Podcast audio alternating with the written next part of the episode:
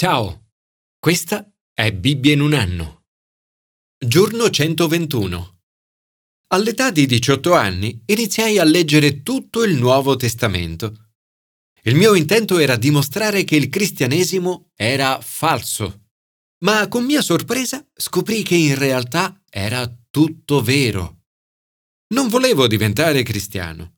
Era l'ultima cosa che desideravo. Pensavo che mi avrebbe rovinato la vita e l'avrebbe resa noiosa e poco divertente.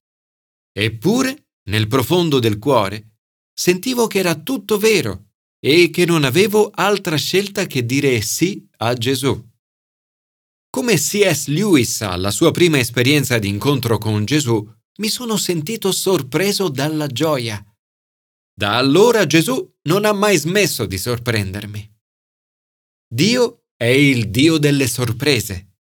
Gesù ha costantemente sorpreso i suoi discepoli e oggi vuole continuare a sorprendere anche te. Commento ai sapienziali. Sorpresi dall'aiuto di Dio.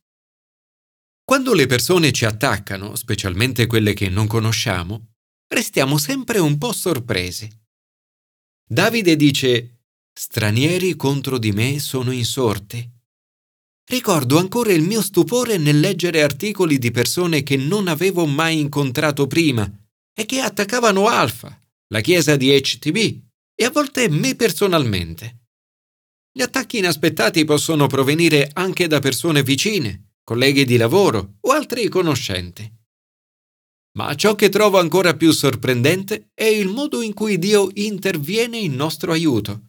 Ecco, Dio è il mio aiuto sostiene la mia vita. Ci sostiene e ci libera dalle nostre angosce. Se ripenso alla mia esperienza, la liberazione dalle angosce non è stata sempre facile e istantanea. A volte ci sono voluti mesi o addirittura anni. Tuttavia, sento che la risposta di Davide sia un grande obiettivo a cui puntare. In mezzo agli assalti dice ti offrirò un sacrificio spontaneo. Loderò il tuo nome, Signore, perché è buono. Il sacrificio spontaneo non ha alcuna condizione.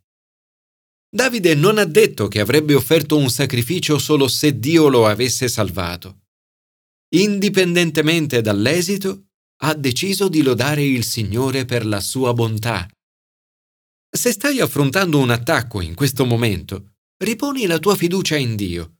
Fidati del fatto che vuole aiutarti e lodalo in anticipo.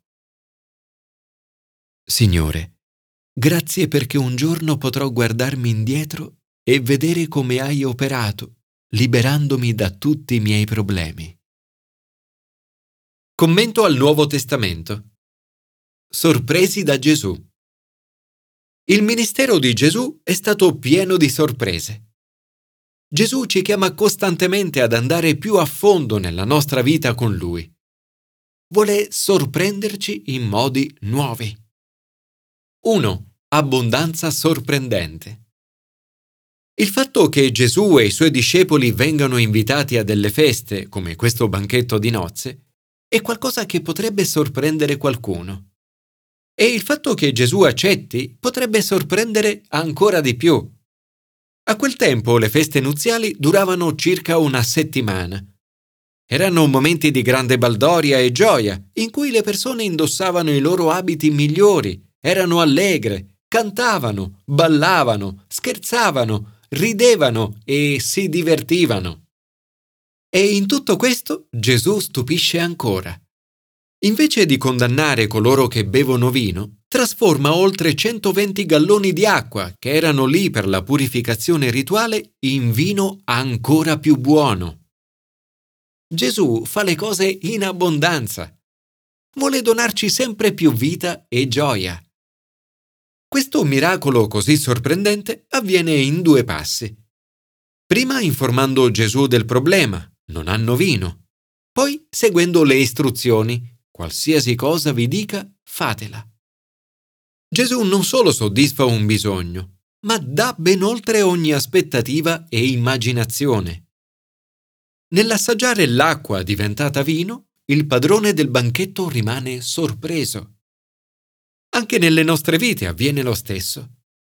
Gesù trasforma l'acqua della vita senza di lui nel vino della vita con lui. Una volta pensavo che seguendo Gesù la mia vita sarebbe stata annacquata. In realtà è stato il contrario. Gesù ci sorprende costantemente nel modo in cui arricchisce la nostra vita. Nel brano di oggi arricchisce le nozze e nella vita di coppia arricchisce i matrimoni. Può trasformare l'acqua di un matrimonio ordinario nel vino di un matrimonio arricchito. Gesù trasforma la fatica e la tristezza in pienezza di gioia. Attraverso questo miracolo Gesù manifestò la sua gloria e i suoi discepoli credettero in lui. Una rivelazione sorprendente che ha lasciato e lascia anche oggi stupite molte persone. 2. Passione sorprendente. Gesù sorprende tutti anche nel Tempio. Lì trova persone che vendono bovini, pecore e colombe e altri scambiano denaro. Gente che vendeva buoi, pecore e colombe e là seduti i cambiamonete. Con delle corde crea una frusta ed inizia a scacciarli tutti fuori dal tempio. Dice, portate via di qui queste cose e non fate della casa del Padre mio un mercato. Nel vedere la scena i discepoli sorpresi si ricordano di queste parole. Lo zelo per la tua casa mi divorerà.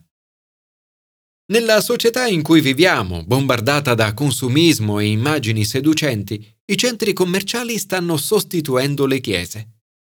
Il commercio ed il denaro stanno sempre più diventando oggetto di culto. Anche allora la tentazione che i soldi interferissero con il culto di Dio era forte. Naturalmente le chiese e i luoghi di culto necessitano di denaro per il loro mantenimento ed utilizzo. Tuttavia, il rischio che il denaro diventi il centro della nostra attenzione è sempre reale. Gesù ha a cuore questo aspetto e le persone rimangono stupite nel vedere quanto questo sia importante per lui. 3. Dimora sorprendente. Gesù ridefinisce il Tempio. Il vero Tempio è il suo corpo. Dice loro, distruggete questo Tempio e in tre giorni lo farò risorgere. Il vero Tempio sarà distrutto, ma Dio lo ricostruirà di nuovo in tre giorni mediante la risurrezione. Le persone rimangono sorprese e non riescono a capire. Chiedono a Gesù come pensa di poter ricostruire questo Tempio in soli tre giorni. Ma Giovanni dice, egli parlava del tempio del suo corpo.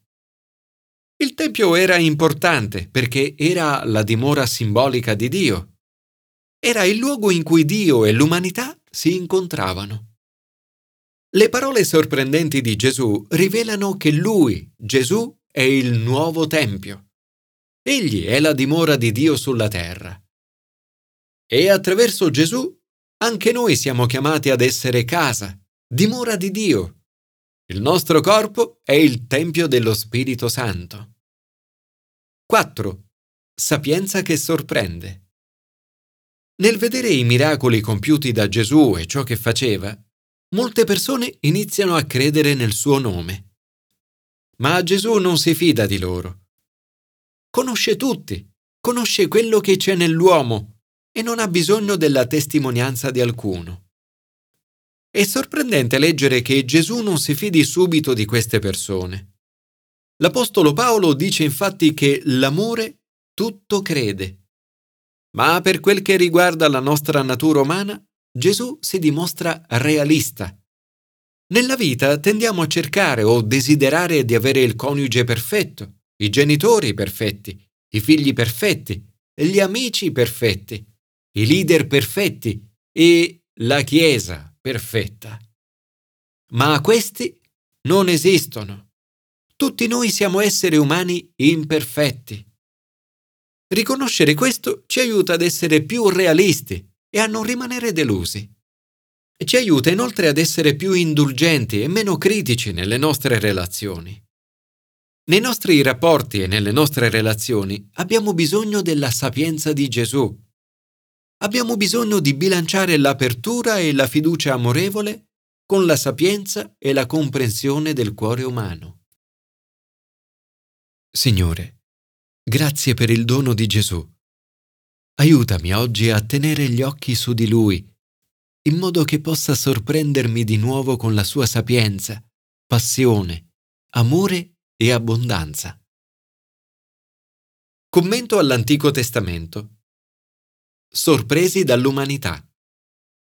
Io e Pippa abbiamo viaggiato molto nella nostra vita e abbiamo avuto modo di visitare diverse carceri locali.